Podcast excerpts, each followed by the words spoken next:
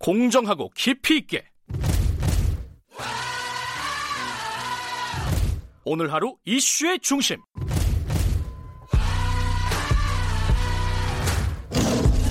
김경래의 최강 시사.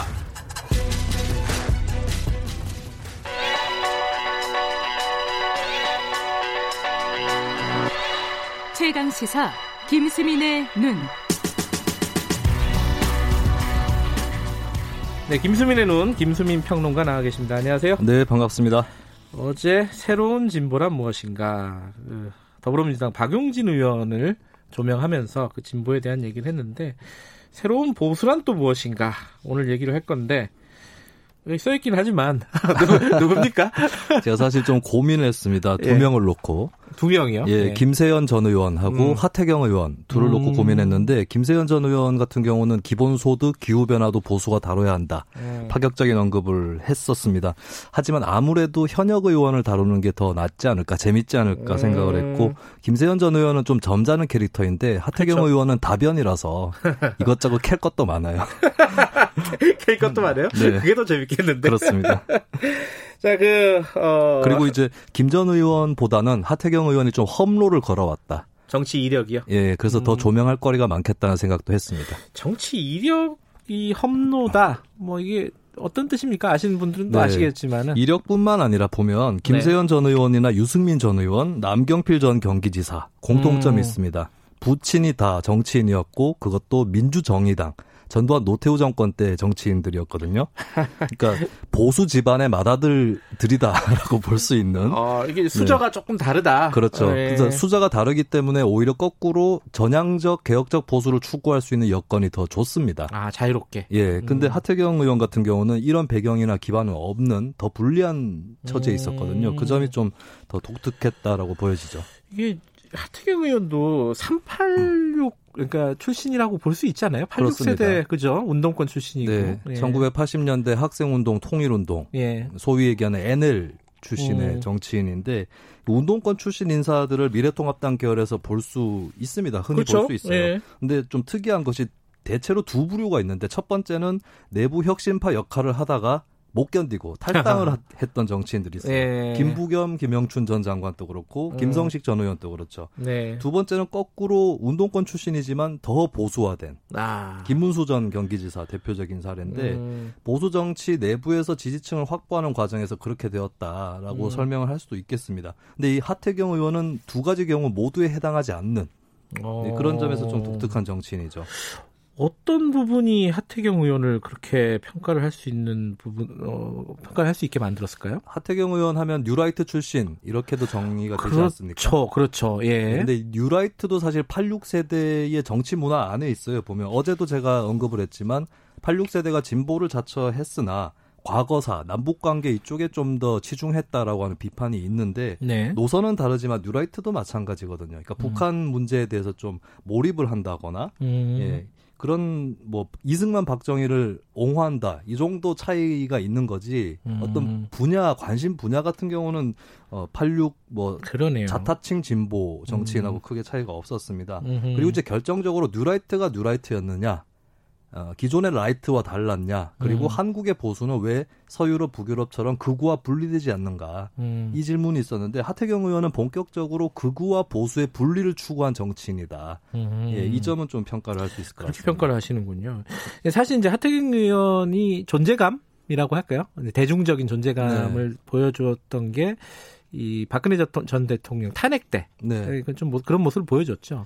예. 그렇습니다. 저는 2016년 12월 6일 네. 그날이 하태경 의원에게 굉장히 역사적인 날이었다고 어. 보는데요. 박근혜 전 대통령 탄핵 소추안 가결 3일 전이었죠. 국정농단 청문회에 이재용 삼성 부회장이 출석을 했습니다. 음. 그때 하태경 의원이 남긴 말이 나는 새누리당을 해체시키겠다. 음. 당신은 정경련을 해체시켜라. 이런 얘기를 합니다. 이것이 새누리당 예. 계열 의원 입에서 정경련 비판 발언이 나온 것 굉장히 이례적이었는데 네. 사실은 2014년경 박근혜 정부 중반기쯤이었죠.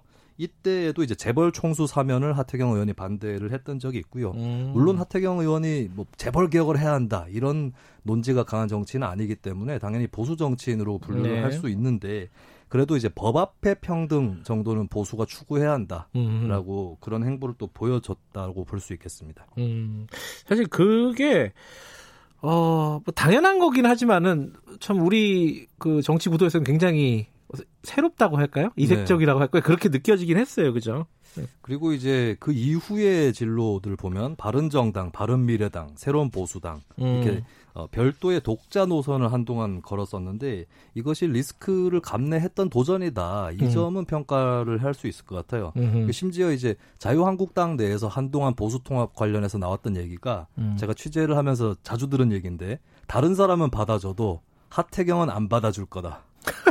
이런 얘기도 많이 있었어요. 아, 밖에서 네. 어, 당에 대해서 굉장히 쓴소리를 많이 했기 때문에 네, 하태경 네. 의원이 주적이 민주당이 아니라 자유한국당이다라고 여겨질 정도로 자주 음. 비판을 했었고 이게 민주당에서 하는 비판보다 더 자유한국당 입장에서는 아플 수 있는 거죠. 예. 그래서 좀 쌓여 있던 것들이 많을 정도로 네. 그렇게 좀 어, 보수 내에서의 어떤 대립각을 세우는 그런 음. 행보들을 많이 했었는데 근데 어쨌든 간에 보수 통합 이루어지고 나서 이번 총선에서 좀 무난하게 삼선이 되었죠. 그렇죠. 네, 뭐 운도 따랐다라고 당연히 볼 수 있겠는데 네. 이게 어쨌든 그런 도전을 거쳐서 삼선이 되었다는 것은 쉽게 당선된 거에 비해서는 성공 가능성이 앞으로 높다. 당내에서 입지를 어, 더 공고히 할 가능성이 높다. 예. 그렇습니다. 그리고 음. 김종인 비대위가 통합당에서 출범을 했는데 하태경 의원이 굉장히 여유롭게 또 비대위 행보를 옹호를 하고 있어요. 음흠. 그러면서도 기본소득이라든지 이런 정책에 대해서도 열어놓고 논의한다라고 하는 태도를 보여주고 있고 네. 김종인 비대위가 성공을 또 만약에 하게 된다면 하태경 의원도 당내 입지가 더 굳어질 수 있는. 네, 그런 배경이 또 되고 있는 것이죠. 하태경 의원은 최근에는 근데 방송 인터뷰는 많이 안 하더라고요.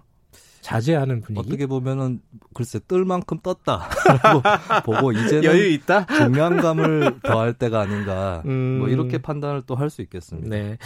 어 근데 지금 하태경 의원 보면은 아까 말씀하신 뭐 기본소득 이런 얘기에 대해서는 입장들이 약간 전향적이라고 할까요? 네. 이렇긴 한데 북한 그렇습니다. 안보 여기에 대해서는 보수적인 입장을 견지하고 있는 건 사실이죠. 네, 특히 그런 이슈 때문에 민주당 지지층 입장에서는 때로는 하태경 발언에 사이다를 외치다가도 음. 어, 남북 관계 얘기 나오면 고구마로 다시 돌아가거나 하는데 안보는 보수다 이 기조는 이어갈 것으로 보여지고요. 근데 좀 여기서도 특이한 부분이 나오는데 이 하태경 의원 같은 사람의 지로는 북한이 좋게 나오면 한국도 좋게 나와야 한다. 음. 예, 북한이 나쁘게 나오니까 나도 나쁘게 나가는 거다. 이런 취지가 좀 보여요. 왜냐하면 2018년 남북 정상회담 할 때 보면 하태경 의원이 그걸 좀 지지하는 입장이었고 음. 특히 김정은 위원장에 대해서 호평을 했거든요. 음. 그러면서 박정희처럼 경제 발전을 하려는 거다.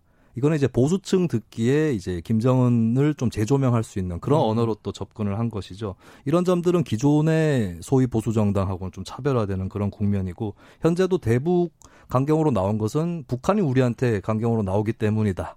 라고 해석을 할 수 있겠고 또 어, 최근에 문재인 정부에 대해서 비판을 하고 있지만 북한이 문재인 정부를 비판하는 거에 대해서 내가 이거는 좀 막아줘야겠다. 음. 맞서서 역공해야겠다 이런 태도를 또 보여주고 있기도 합니다. 네. 그리고 또 하태경 의원 특유의 묘수가 외교안보 노선에서 나온 적도 있는데 어떤 거죠? 한일 갈등이 작년에 한참 아, 벌어졌을 예. 때 이제 북한에 대해서 어, 한국 측이 반도체 소재를 좀 이렇게 몰래 보내고 있는 거 아니냐라고 하는 그런 음. 음모론이 나올 때였는데 오히려 하태경 의원이 일본이 북한에 어, 밀수출한 혐의가 있다라고 그런 의혹을 제기를 했습니다. 근데 이거 아무나 할 수 없는 게 자유한국당 측에서는 그때 어, 대일 외교를 그르쳤다라고 하면서 문재인 정부를 공격하는 입장이어서 좀 몸이 음. 굳어져 있었고 맞아요. 민주당 입장에서도 이런 얘기를 하기 힘든 건 일본 정부, 북한 정부를 다 자극할 수 있는 거거든요. 음. 이 묘한 틈새를 하태경 의원이 노려서 치는 네, 그런 음. 플레이가 나온 적도 저도 그 있었습니다. 인터뷰했던 기억이 납니다. 하태경 의원 당시 이 내용으로. 네. 근데 젠더 문제 이 문제가 또 그렇습니다. 하태경 의원하고 또 밀접해요. 네. 음, 발언들도 자주 있고요. 굉장히 핫한 이슈인데 네. 이게 자칫하면 젠더 갈등을 더 부추길 수도 있는 거고 음. 통합당이나 본인이 여성 청년 유권자에게 지지를 못 받는 요인이 될 수도 있는데요. 근데 여기에 대해서 좀 어, 명백하게 실존하고 있는 여성 음. 불안에 대해서는 인정하는 다- 태도를 취할 필요가 있는데 실제로 하태경 의원이 그런 적도 있습니다. 그러니까 음. 어, 불법 촬영 동 영상에 대해서 피해자 찾지 마라라고 음. 굉장히 적극적 선제적으로 나선 적이 있고 어, 이런 식으로 이제 하태경 의원이 긍정적인 효과를 보여주는 발언들이 있는데 이런 부분들을 좀 강화한다면 음. 적대적 혐오 이런 언어로부터 정치권이 헤어나오는데 기여하는 정치인이 될 것 같습니다. 알겠습니다. 오늘은 보수의 하태경이었습니다. 김수민의 눈이었습니다. 고맙습니다. 예, 감사합니다. 2부 여기까지입니다. 잠시 후 3부에서 뵙겠습니다.